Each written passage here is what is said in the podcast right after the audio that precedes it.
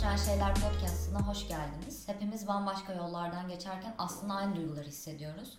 Bu podcast'te bu ortak duyguları bambaşka yollardan geçmiş farklı konuklarla birlikte kendi yollarını buldukları yani sizi ve onları tam da buraya getiren şeyleri konuşacağız. Ben Çiğdem ve bugün yanımda Hayvel'in uzman psikologlarından Gizem Beydemir var. Hoş geldin Gizem.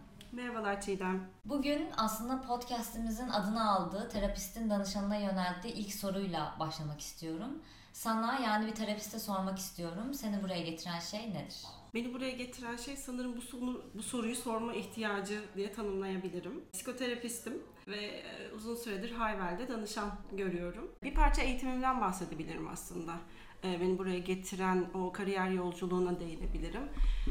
İzmir Ekonomi Üniversitesi Psikoloji Bölümü mezunuyum. Malum mezun olduktan sonra dallaşmak, uzmanlaşmak gerekir. Çünkü psikoloji kocaman bir alan. E, tabii ki de ilk bu mesleği seçerken ya da bu bölümü seçerken bile zihnimde ilk olan bir psikoterapist olmak. Oturuyorum, danışanım geliyor ve bir e, ruh sağlığı hizmeti veriyorum resmettiğim için e, ister istemez klinik psikolojiye yönelmek durumunda kaldım. İngiltere'de e, Kingston Üniversitesi Londra'da klinik psikoloji yüksek lisansımı tamamladım. İzmir bir parça mutlu bir kent ya da o zamanlar. Dolayısıyla döndüğümde İstanbul'da görev almaya başladım. 10 yıla yakın İstanbul'da bir e, kariyer yolculuğum oldu. Bunun içine kurumsal alanlarda çalışmak olsun, terapi alanı zaten her koşulda devam eden bir yan taraftan eşlik etti. Eğitmenlik keza buna dahil oldu. Derken aslında beni buraya getiren şey sanırım Hayvel'le bir arada bu yolculuğu yürütüyor olmak diyebilirim Çiğdem. Süper. Belki seni buraya getiren şeylere bir de böyle kişisel bir yandan da bakabiliriz. Az önce biz bu arada yeni tanıştık ama az önce bir merakından bahsettik. E, belki mesleğinde ve buraya gelmende de merakın etkisi olmuştur. Kesinlikle. Zaten o bu mesleği seçmekteki de esas amaç o insanı anlamaya dair olan merak. Açıkçası terapistliği nasıl tanımlarsın dersen ya da onun özünde ne yatıyor dersen insanı anlamaya dair olan merak diyebilirim. Az önce de seninle böyle buradan içeri girdiğim andan itibaren ne yapıyorsunuz, neredesiniz, bu ofise ne zaman taşındınız diye bir sürü sorularla. E, dediğim gibi bu benim çok çocukluktan itibaren getirdiğim bir özellik. İnsanı, çevreyi, kendimi her şeyden önce neden böyle davranıyorum, bu davranış nereden geliyor, bu duygu şimdi nereden peydah oldu derken zaten bütün bu akışın içerisinde merak sanırım olmazsa olmaz. Evet ben de bu arada bu noktada yakın hissettim sana. Çünkü ben de bu podcast'la beraber 3 podcast daha kaydediyorum. Evet gördüm. o yüzden yani o kadar merak ediyorum ki hani insanlar şey diyor konuşmaktan yorulmuyor musun işte zor gelmiyor falan. Hayır çünkü yani konuştuğum konuğun sorduğum soruları hakikaten merak ediyorum. Yani o an onu dinliyorum. O yüzden hiç de zor gelmiyor. O da belki hakikaten bizi buraya getiren şeyin merak olduğundan söyleyebiliriz. Terapistler ve terapi süreciyle ilgili de aslında çok fazla klişe var. Bazıları terapistlerin işinin çok zor olduğunu düşünür. Bazıları tam olarak ne yaptıklarını anlamaz. Bu zorluk kısmı da az önce bahsettiğimiz merak kısmını da içeriyor. Seni zorlayan tarafları var mı? Bu zorluklara rağmen terapist olmayı tercih etmeni ne sağladı? Zorlayan tarafı yok desem sanırım bir parça abartmış olurum. Tabii ki de zorlayan tarafları var. Ama sanırım kendimiz için yaptığımız her şeyde bizi zorlayan bir taraf var. Yeni bir sporu öğrenmek, diyet yapmak, sağlığımıza dikkat etmek bunların her biri zaten bireysel olarak yolculukta zorlayıcı. Tabii ki de psikolog olmanın, terapist olmanın da bir takım zorlukları var. Öncelikle genellikle insanların şikayet ettiği şeyleri görüyor ve dinliyor olmak. Dolayısıyla hayatta olan güzel şeyleri yakalamak, bir parça pozitif bakabilmek, hayatın aslında adil ve adaletli bir yer olduğuna dair bir düşünce geliştirmek bazen bir parça zor olabiliyor. Çünkü gün boyu insanların aslında değiştirmek istediği, sevmediği tarafları konuşmak zorunda kalabiliyoruz. Fakat burada da bir parça dengelemek önemli. Belki ona da ileride değiniriz. Ama bir diğer zorlayan tarafı şöyle ifade edebilirim. Sanırım bir mucize beklentisi. Az çok her mesleğe baktığınızda genel olarak sınırlar bellidir. Ne yaptığı, ne yapılacağı, ne beklemeliyim ben bir doktordan ya da bir mühendisten. Çok geniş kapsamda söylüyorum ama sanki bizim geri kalan her şeye benzetiyorum bazen. Hani benim yapamadıklarımı yapabilir miyiz birlikte? Bir mucize yaratabilir miyiz? Sanırım en zorlayıcı tarafı bu oluyor. Ama yolculukta da bir uzlaşı yarattıktan sonra o beklentileri de daha realistik bir yere çekebiliyoruz ve iyi bir temasta bulunabiliyoruz diyebilirim. Hı hı. Başta söyledin ya yani e, bazen umut halini korumak zor olabilir hı hı. diye. Belki orada da gördüğün farklı farklı noktalar yani aslında sen bir duygunun 360 yerini görebiliyorsun belki danışanlarınla. O zaman da hani belki şunu kolaylaştırıyor olabilir mi? Bir olay var ve bunun bir sürü noktası var ve ben şuradan bakmayı seçiyorum diyebilmeyi. Çünkü insan onun içindeyken sadece o duygu varmış gibi hissediyor ve başka aklına hiçbir şey gelmiyor ya. Ama senin tarafından baktığında sen bunun birçok yanını görebiliyorsun. Aslında çok doğru bir şey söyledin. Orada en güzel tarafı sanırım birlikte o düşünceye ya da o yaşadığımız olguya, olaya dair düşüncemizin ve duygumuzun nasıl birlikte değiştiğini görüyoruz süreç içerisinde. Nitekim esas ben bunu unutmak istiyorum ve bunu aşmak istiyorum diye geldiği bir e, baz bir olay varsa danışanın bunun süreç içerisinde iyi ki olmuş bu beni belirleyen şey dediği hale evriliyor olmak tam da söylediğin şey aslında. Birlikte o esneyebiliyor, değişebiliyor olmak bir parça zaten umudun ta kendisi. Bana bir vizyon kattın bu anlamda Çiğdem. Teşekkür ederim. ben teşekkür ederim. Ben çünkü terapide hep bunu hissediyorum. Hiç aklıma gelmeyen bir noktayı o an hatırlamış oluyorum. Yani daha önce onun varlığını bile hatırlamıyorum. Ama o an bana onun hatırlatılması bana inanılmaz iyi geliyor ve diyorum ki evet yani bu açı da var. Ben bu süreci aslında online'da deneyimleme fırsatı yakalayanlardanım. Sen de Hayvel'deki 300 psikologdan birisin. Ne kadar süredir Hayvel üzerinden terapi veriyorsun? Online terapinin etkililiği konusu pandemi sürecinde test etme fırsatın oldu mu? Hı hı. Tabii ki 2020 yılından beri aslında birlikteyiz Hayvel'le. Evet çok büyük bir kısmı tabii ki de pandemiyle geçti. Aslında online terapi çok yeni bir şey değil. Çok eskilerden beri farklı gruptaki danışanlara, farklı koşullarda, farklı coğrafyalarda tercih edilen bir e, yöntemdi. Fakat Hayvel'le birlikte bu iyice gündelik hayatımıza bir tercih olarak sunuluyor olması tabii ki de sistemi bir parça değiştirdi. Hayvel'le bunu uzun süredir deneyimliyorum ve e, zaten bunu deneyimledikçe, bir şeyi anlama sürecine girdikçe aslında o oranın artılarını ve eksilerini çok daha net görebiliyorsunuz. E, online terapi sürecini deneyimledikçe ne kadar yararlı bir sürece dönüştüğünü aslında görüyoruz bütün dünya olarak hep birlikte. Bu konuda sayısız makaleler çıkıyor. Hatta bazı ekollerde kişinin kendi mimiğini de görebiliyor olması. Yani ben terapist olarak ekranda kendi mimiklerimi görebiliyor olmak müthiş eğitici ve müthiş artı bir değer. Ama bunu bir fiil yapmadan e, açıkçası bunun bu kadar değerli bir şey olabileceğini öngöremiyorduk.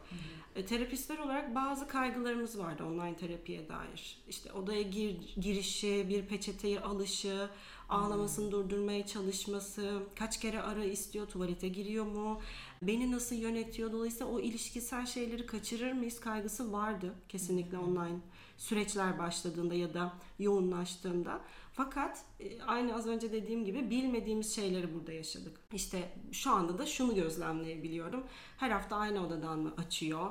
E, kendine güzel bir alan yaratıyor mu? Kimisi öyle bir alan yaratıyor ki bir terapi odam oldu burası benim diyor. E, kimisi peçetesini alıyor geliyor. Kimisi kahvesini hazırlamış bir biçimde geliyor.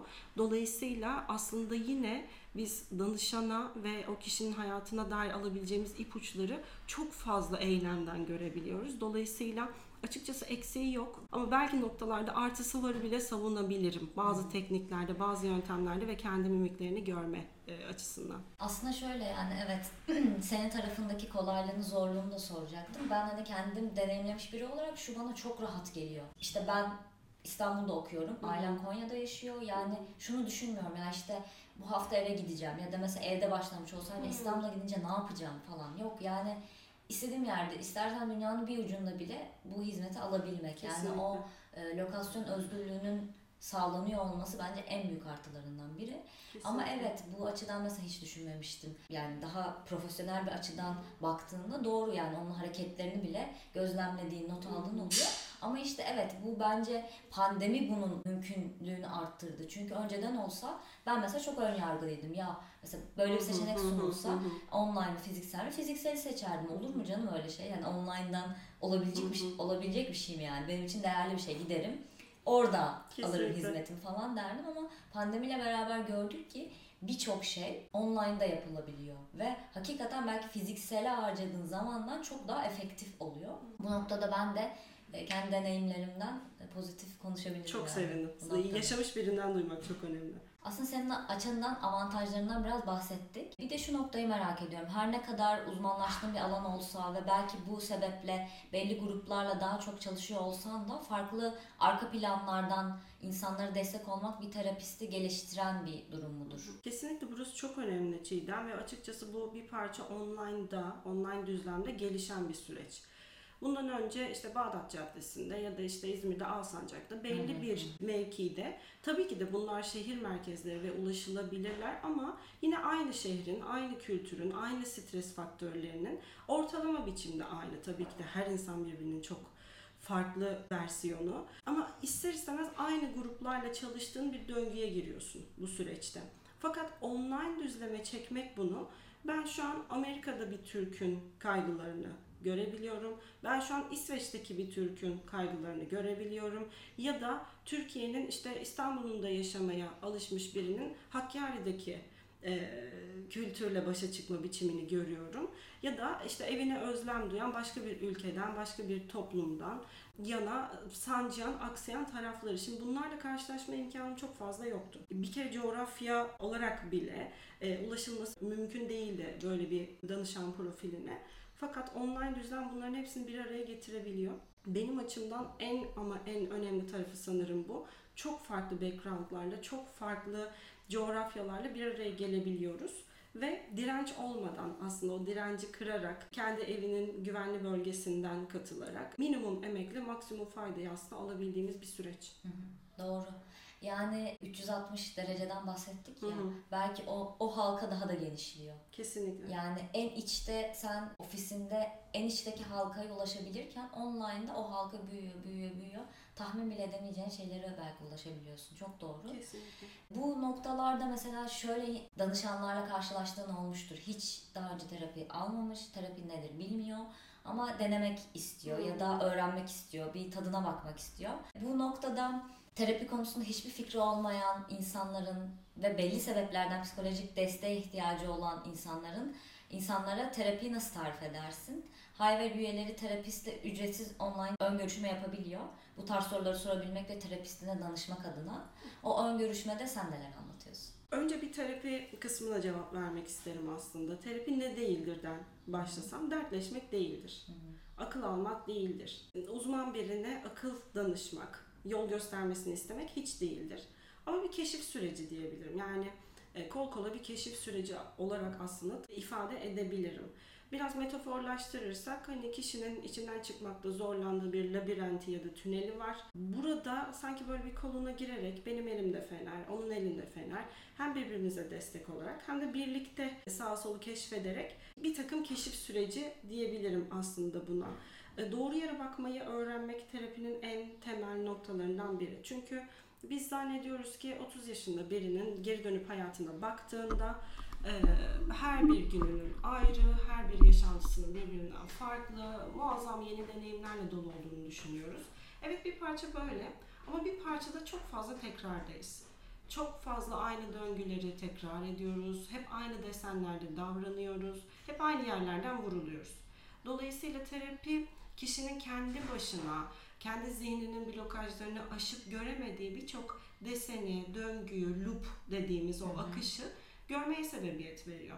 Dolayısıyla terapide yeni bir şey öğrenmiyorsunuz. Kendinizi tanıyorsunuz diyebilirim. Terapiyi kısaca böyle tanımlayabilirim ve aslında en sevdiğim tarafı otomatik pilotta yaşıyoruz çokça hayatı.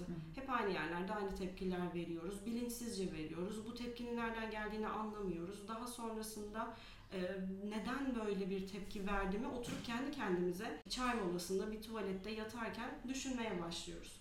Bir parça otomatik pilottan çıkıp aslında farkında davranışlar sergilemek terapinin en temel amacı. Bunun en güzel tarafı aslında Hay- Hayver'le çalışmanın en güzel tarafı terapist seçmeni çok kolaylaştıran bir sistemi var. Terapist seçmek çok zorlu bir e, süreç. Kendim de zamanında bir terapiye gitmeye e, ihtiyacını görüp bu konuda adımlar atmaya başladığımda herkesi araştırmak, onlarla tanışmak çok fazla e, imkan dahilinde olmuyor. Ama Hayvel'de eşleştiğiniz terapistle bir ön görüşme yaparak e, onun hakkında da bilgiye sahip oluyorsunuz ki bence buna kesinlikle danışanın hakkı var. e, insani bir ilişki kuruyorsunuz ve o karşılıklı etkileşim, elektrik çok önemli. Dolayısıyla sadece benim CV'mde yazanları değil, benim konuşma tarzımı, benim kendimi ifade etme biçimini, ve çalıştığım ekolleri bilmeye de hakkı olduğunu düşünüyorum. Dolayısıyla bir ön görüşme konuşması açıldığı andan itibaren her şeyden önce çok kısa bir biçimde aynı bu podcast'in adı gibi e, onu oraya ne getirdi? Ne hedefle terapiye geldi ve buradan ne bekliyor bir parça almak istiyorum. Sonrasında ise bana dair herhangi bir sorusu olup olmadığını e, bir alan tanıyorum ve kendimi bir parça ifade etmek istiyorum. Hangi ekollerle, neleri öncelik alarak nasıl bir düzende çalıştığıma değiniyorum ki sürecin en başından itibaren nasıl bir yolda yürüyece, yürüyeceğimizi, nerede mola vereceğimizi, nerede ondan nasıl taleplerim olabileceğine, onun benden nasıl talepleri olabileceğinin bir parça şablonunu, haritasını çıkarıyoruz. Ve ön görüşmeyi bu anlamda e, inanılmaz verimli buluyorum diyebilirim. Başta bahsettiğimiz terapi ne demekten e, gireceğim ben de. Benim için de yani tek bir cümleyle anlatsan deseler kendini tanımak derdim ben de. Çünkü başta bahsettik ya merak. Yani ben herkesi merak ederken kendimi merak etmemem imkansız. Yani merak ediyorum bunu neden böyle yaptım, e, burada neden bu tepkiyi verdim, nasıl düşündüm, bunun arka planı nedir? Bunu kendi başıma anlayamam. Çok daha profesyonel bir gözle beraber bunu anlayabilirim. O yüzden bence insan kendini daha profesyonel bir açıdan anlayabiliyor. Daha kendinin derinine inebiliyor terapiyle beraber. Bu ön görüşme fırsatı da söylediğin gibi e, insanlara çok fazla olanak sağlıyor. Çünkü evet insan tanımak, işte merakla bunu beslemek çok önemli. Ama bu süreç bir noktada da birazcık yorucu. Yani zaten terapi böyle çiçekler açan, böyle her gün mutlu çıktığın bir yer değil. Onun daha kolay başlamasını sağlayan bir şey aslında. Ee, burada da şu an birazcık daha "Hmm, terapi nedir, işte nasıl hayverle başlanıyor ondan bahsettik. Ee, bu taraflar işte anlaşıldı, artık terapiye başlandı, danışanın oldu diyelim. Birlikte belirlediğiniz frekansta mı seanslar yapıyorsunuz yoksa bu herkes için haftada bir seans şeklinde mi ilerliyor? Aslında Çiğdem bunun bir amacı var. Haftada bir seans demenin, hafta arasında o zihnin onu, o düşünceyi demlemesi, e, o süreci takip etmesi, ona dair farkındalıklar kazanması ve tam bir takım farkındalıklara ulaştığında bunlar çok fazla fulle ulaşmadan tekrar bir araya gelinmesi ve onun üzerine bir şeyler inşa edilmesi. Hani bu şeye benzetiyorum aslında betonu atıp beklemek gibi. Hmm. Önce bir kuruyacak onun üstüne sonra yapmak istediğin başka katları çıkıyor olacaksın.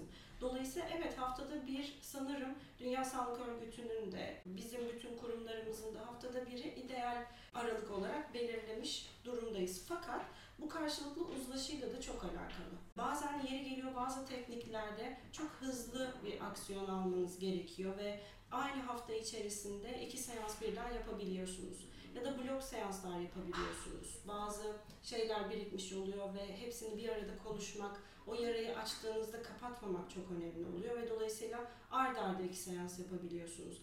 Ya da karşılıklı uzlaşıyla, ihtiyaçla e, birbirinizi tanıdıktan sonra 15 güne, ayda ikiye de çekebiliyoruz. Yani bu tamamen bunun bir skalasından ziyade karşılıklı uzlaşı olduğu ve danışanla birlikte karar verildiğinin altını çizebilirim. Hı hı.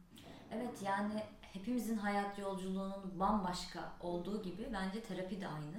Herkes işte haftada bir alacak, iki alacak, ayda bir alacak gibi bir çizelgenin olmadığı bence daha bilinir olmalı. İşte her terapiste gelen haftada bir gidiyordan. Hı hı. Ee, o yüzden o esnekliğin olduğunu da bence buradan bir kez daha hatırlatmış Kesinlikle olduk. öyle. Bu bence şeye de dahil. Terapinin genel sürecine. Yani belki ben sadece bir yıl terapi almak bana iyi gelecek. Ya da belki hayatım boyunca terapi almak bana iyi gelecek. 10 yıl bilmiyorum. Ve bence bunu e, terapistimle birlikte konuşmadan da bilemem. Evet, O yüzden bence bu nokta da hatırlanması gereken noktalardan biri gibi geliyor bana. kesinlikle öyle. Aslında terapide anlattıkça rahatlandığı, yine doğru kabul edilen şeylerden biri. Ama bunun yanında yargılanmadan dinlenmenin, şefkatini hissetmek, arkadaşlarımızla olan iletişimin aksine terapide temel amaç değil. Terapide anlatmak neden farklı? Anlatırız, keşfederiz bir şeyler belki ama keşfedince ne olur? Değişim nerede başlar ve aslında terapi sürecinde ilerledikçe neler değişir? Aslında şöyle bir durum var Çiğdem. Özellikle bizim kültürümüz içinde ele alırsak bir şikayet kültürümüz var. Yani şikayetle birleşen e, bir toplumuz biz. Dolayısıyla neyi sevmediğimiz, neyi istemediğimiz, neyi yaşamak istemediğimiz, nereye gitmek istemediğimiz bizim her zaman çok nettir. Aslında bu evrimsel periyotta da ister istemez o acıdan kaçma eğilimi çok anlaşılır geliyor. Hı hı. Fakat biz bunu toplumca da çok destekliyoruz. İnsanların dertleriyle, yaralarıyla çok ilgilenip mutluluklarını genellikle küçümseyip görmezden gelebiliyoruz. Dolayısıyla o anlatma bizim kültürümüzde bir parça şikayet etmeye dönüşebiliyor. Terapi ne değildir? Terapi şikayet etme alanı değildir. Az önce de değindiğimiz gibi aslında. Ama bu şu demek değil. Yaşama ilişkin duygu, düşünce ve davranışlarını konuşurken zorlandığın tarafları konuşmayacağız değil. Hatta belki en çok orayı konuşuyoruz. E, fakat bu süreçte sıradan bir anlatıdan farklı olarak karşı tarafın dahil olduğu, kendi vizyonuna göre akıl verdiği, kendi hayatı, kendi zihni ve kendi dimağı kadar sana yardımcı olabildiği bir yer değil burası. Dolayısıyla hiçbir yönlendirme yapmadan her şeyden önce şuna yatırım yapıyor bir terapist diyebilirim ki ilişkiye. Muazzam bir ilişki oturtuyoruz orada. Hı hı. Sadece ve sadece bireyin iyi olmasını, e, kendini iyi ifade etmesini, hayatındaki döngüleri fark etmesini ve farkında bir biçimde davranabilmesi. Bütün amaç bu oluyor. İki kişinin de amacı bu oluyor. Tek bir amaçla birleşiyorsunuz ve bu daha önce hiç yaşamadığınız ilişki, bir ilişki formatı oluyor. Dolayısıyla burada şunu söyleyebilirim ki amacımız aslında terapide başka biri olmak değil. Olduğumuz hali fark etmek, hoşumuza gitmeyen tarafları tabii ki de bu farkındalıkla ve e, bilinçlendikçe o gelişen mücadeleyle birlikte, daha da kaliteli hale gelen mücadeleyle birlikte bazı tarafları göğüsleyebilmek hayatın, yaşamın getirdiği stres faktörlerinin e, daha iyi göğüslenebilmesi aslında terapinin esas amacı. Ne değildirden bahsettik. Ee, aslında hani başta söyledin ya ikili ilişkiler bizim toplumumuzda daha çok hani şikayet etme, dert yanma gibi oluyor. Terapide de aslında birçok dert anlatılıyor. Ya birçok e, şikayet hali açığa çıkmış oluyor. Bu kadar danışanın sorunlarını dinlemek birikimsel olarak yoruyor mu? Bir terapist açısından baktığımızda tabii ki belli bir noktaya kadar bu benim işim, bu bir case, bu onun hayatında yaşadığı bir olay diye bakabilmek mümkün. Ama hani empati kurmamak da imkansız gibi geliyor bana. Da empati kurmak belki bir terapistin güçlü olması gereken bir yanıdır. Bu dengeyi nasıl sağlıyorsun? Dengede kalmak için neler yapıyorsun? Aslında burası tabii ki de e, önemli bir nokta. Bunu her zaman yapabildiğimi savunamam. Ama bu ne kadar dahil olduğuyla da alakalı. Karşınızdaki insanın yaşantısına dahil oluyorsunuz. Az önce de dedim ya asıl olan ilişki. Yani bunu bütün büyük terapistler, bütün büyük ruh sağlığı alanında e, emek vermiş insanlar ki bunun için işte Engin Geçtan'dan Jung'a kadar bir sürü insanı sıralayabiliriz. Her birinin söylediği şey e, aslında bütün ekoller, bütün teknik bilgiler kapının dışında kalabilir. Odanın içerisinde ise asıl olan ilişkidir. Şimdi asıl olanın ilişki olduğu ve karşılıklı bir ilişki kurduğunuz evrende karşı tarafın bir acısını gördüğünüzde size temas etmemesi mümkün değil. Dolayısıyla gözüm doluyor, e, tüylerim diken diken oluyor ya da acısıyla üzülüp onun e, sevinciyle yükselebiliyorum terapi esnasında. Fakat bütün bu gelen duyguların, üzerime boca olan duyguların ve düşüncelerin beni ne kadar etkilediğine dönüp bakmak lazım. Orada temas ediyor mu? Kesinlikle ediyor. Çünkü ben bir insanım ve karşımda değer verdiğim, önem verdiğim birinin yaşantısının da, yaşantısından ve zorlanmasından tabii ki de etkileniyorum. Ama bu etkilenmek hayatıma dahil ettiğim bir acı alanı olarak devam etmiyorsa o bilgisayarı kapadığımda, o odadan çıktığımda, o seansı sonlandırdığımda bir süre sonra flulaşıp yok olabiliyorsa ki aslında belki bir parça olması gereken bu. Bu sanırım yönetilebilecek e, derecede bir kaygı diyebilirim. Ama tabii ki de topraklanmaya, dengelenmeye ihtiyacım oluyor. Bunu da genellikle seyahatle yapmayı tercih ediyorum. Seyahati seviyorum. Okumak kesin, kesinlikle mesleki okuması çok yüksek olan bir meslek dalındayız açıkçası. Sürekli yeni çıkan makaleler, gündemi takip etmek, hep bir meslek okuması yapmak gerekiyor ama bunların arasına romanı katmak benim için kesinlikle zihnimi boşalttığı, e, zorlu bir günün ardından oturup birkaç sayfa roman okuduğumda sanırım benim topraklama alanım bunlar diye tarif edebilirim. Tabii ki de o bedensel aktivitelerin, e, işte seyahat etmenin, bedenine odaklanmanın, spor yapmanın, meditasyon yapmanın bu gibi bedensel aktivitelerinde o ruhu dinlendirdiği, zihni dinlendirdiği, bir temizlediğinde aslında ifade edebilirim burada. Aslında bence danışana iyi gelen şey de o topraklanma. Yani bizim kendi hayatımızda mesela bir arkadaşına bir derdini anlattığında o da seninle beraber üzülür. Evet. Evet doğru. Yani o da o olayın içine girer ama ikimiz de üzülerek buradan çıkamayız. Hı hı. Yani birinin o topraklanıp hayır bak bu böyle böyle ya da işte kendi sana o olaydaki seni aktarabilmesi gerekiyor. Ancak o zaman bence oradan senin çık- çıkman ya da senin çıkarılman mümkün oluyor. Terapide de bence bu mümkün. Yani hani o odadan çıktığında orada kalıyor. Evet onunla beraber belki onu paylaşıyorsun ama geri kalan da paylaşmıyorsun ki ona dışarıdan bir bakış açısı işte az önce de yine tekrar tekrar bahsettiğimiz 360'daki başka bir açıyı gösterebiliyorsun. Onunla beraber o noktaya gitmediğinde. E, bu bence farklı meslek dallarında da böyle. Benim mesela ablam avukat. Ben böyle onun bazı davalarına gittiğimde yanında işte bazen gece mesela haber geliyordu gitmesi gerekiyordu falan ona eşlik ettiğimde inanamıyordum ya ona şey diyordum yani nasıl bu insanlardan etkili eve gelip nasıl uyuyorsun sen yani inanamıyorum Zor falan diyordum. Evet ama o noktada da o da diyordu yani evet böyle hayatlar var ama hani birçok farklı hayatı görmüş oluyorsun. Bize hiçbir zaman kimse mutlu gününde gelmiyor. Hep dertlerle, acılarla geliyor. Ama sen onları gördüğünde nasıl mutlu olunur onu da aslında kendinde tanımış oluyorsun. Kesinlikle. Yani kendine dönüyorsun. O dünyaya dalarsan evet mutsuz oluyorsun ama kendine dönersen işte dedin ya seyahate çıkmak, işte kitap okumak yani sana neye geliyorsa ve sen onu yapmaya devam ettiğinde zaten topraklanmış oluyorsun. O yüzden belki de kendine dönme sürecini hızlandırıyor. Kesinlikle. Bu tarz farklı hayatlar görebilmek. Bu aynı zamanda bizim için de çok geliştirici bir faktör. Bazen danışanım ya Gizem ne kadar iyi gitti, ne kadar iyi yönetiyorsun bu işi çok teşekkür ederim. Ya da bazen seans kapatılıyor ama sonrasında bir mail atıyor. Ee, ya da geri seansa geri döndüğümüzde ya burada ne kadar iyisin gibi bir geri bildirim verdiğinde hep şunu söylüyorum. Bu seninle alakalı. Çünkü buraya aynı anda 10 kişi gelip onundan farklı reaksiyon alabilirsen bu tamamen senin bu alana ne kadar yatırım yaptığın, senin bu konudaki zihninin nerede olduğu ve bundan nasıl faydalandığınla alakalı ve karşılıklı gelişiyoruz. Çok temas eden anlar oluyor bana. Dönüp bazen danışanın bir cümlesiyle geri dönüp o akşam bütün gün o cümle kafamda geri dönüp dönüp dönüp durabiliyor. Dolayısıyla e, karşılıklı bir gelişimden söz ediyoruz aslında. Hiç bakmadığım tarafları bana gösterme noktasında danışanlarımın da bana muazzam katkıları olduğunun altını çizmek isterim kesinlikle. Doğru oradan alınan öğretiler. Kesinlikle. Süper. İyi ki geldin Gizem. Bize böyle güzel şeylerden bahsettin. Terapi nedir, ne değildir, nasıl başlanır, başlandığında nelerle karşılaşılır. Bence bunların altını çok güzel çizmiş olduk. Ve aynı zamanda bir terapistin bakış açısını da görmüş olduk. Eğer siz de e, kendinizi bir nebze tanımak, kendinizi geliştirmek, hatta terapistinizi geliştirmek az önce de bahsettiğiniz gibi. E, isterseniz Hayvel'in web sitesinden ve Hayvel app'inden seanslara ulaşabilirsiniz. Seanslara göz atıp satın alıp ön görüşmeyle beraber terapi sürecine başlayabilirsiniz. Çok teşekkürler. Ben teşekkür ederim Çiğdem. Yani senin de psikolojiye dair olan bilgin bence bu sohbeti daha da kaliteli hale getirdi. Çok teşekkür ederim. Çok güzel ağırladın. Ben çok teşekkür ederim. Bir Görüşmek sonraki bölüme kadar kendinize iyi bakın.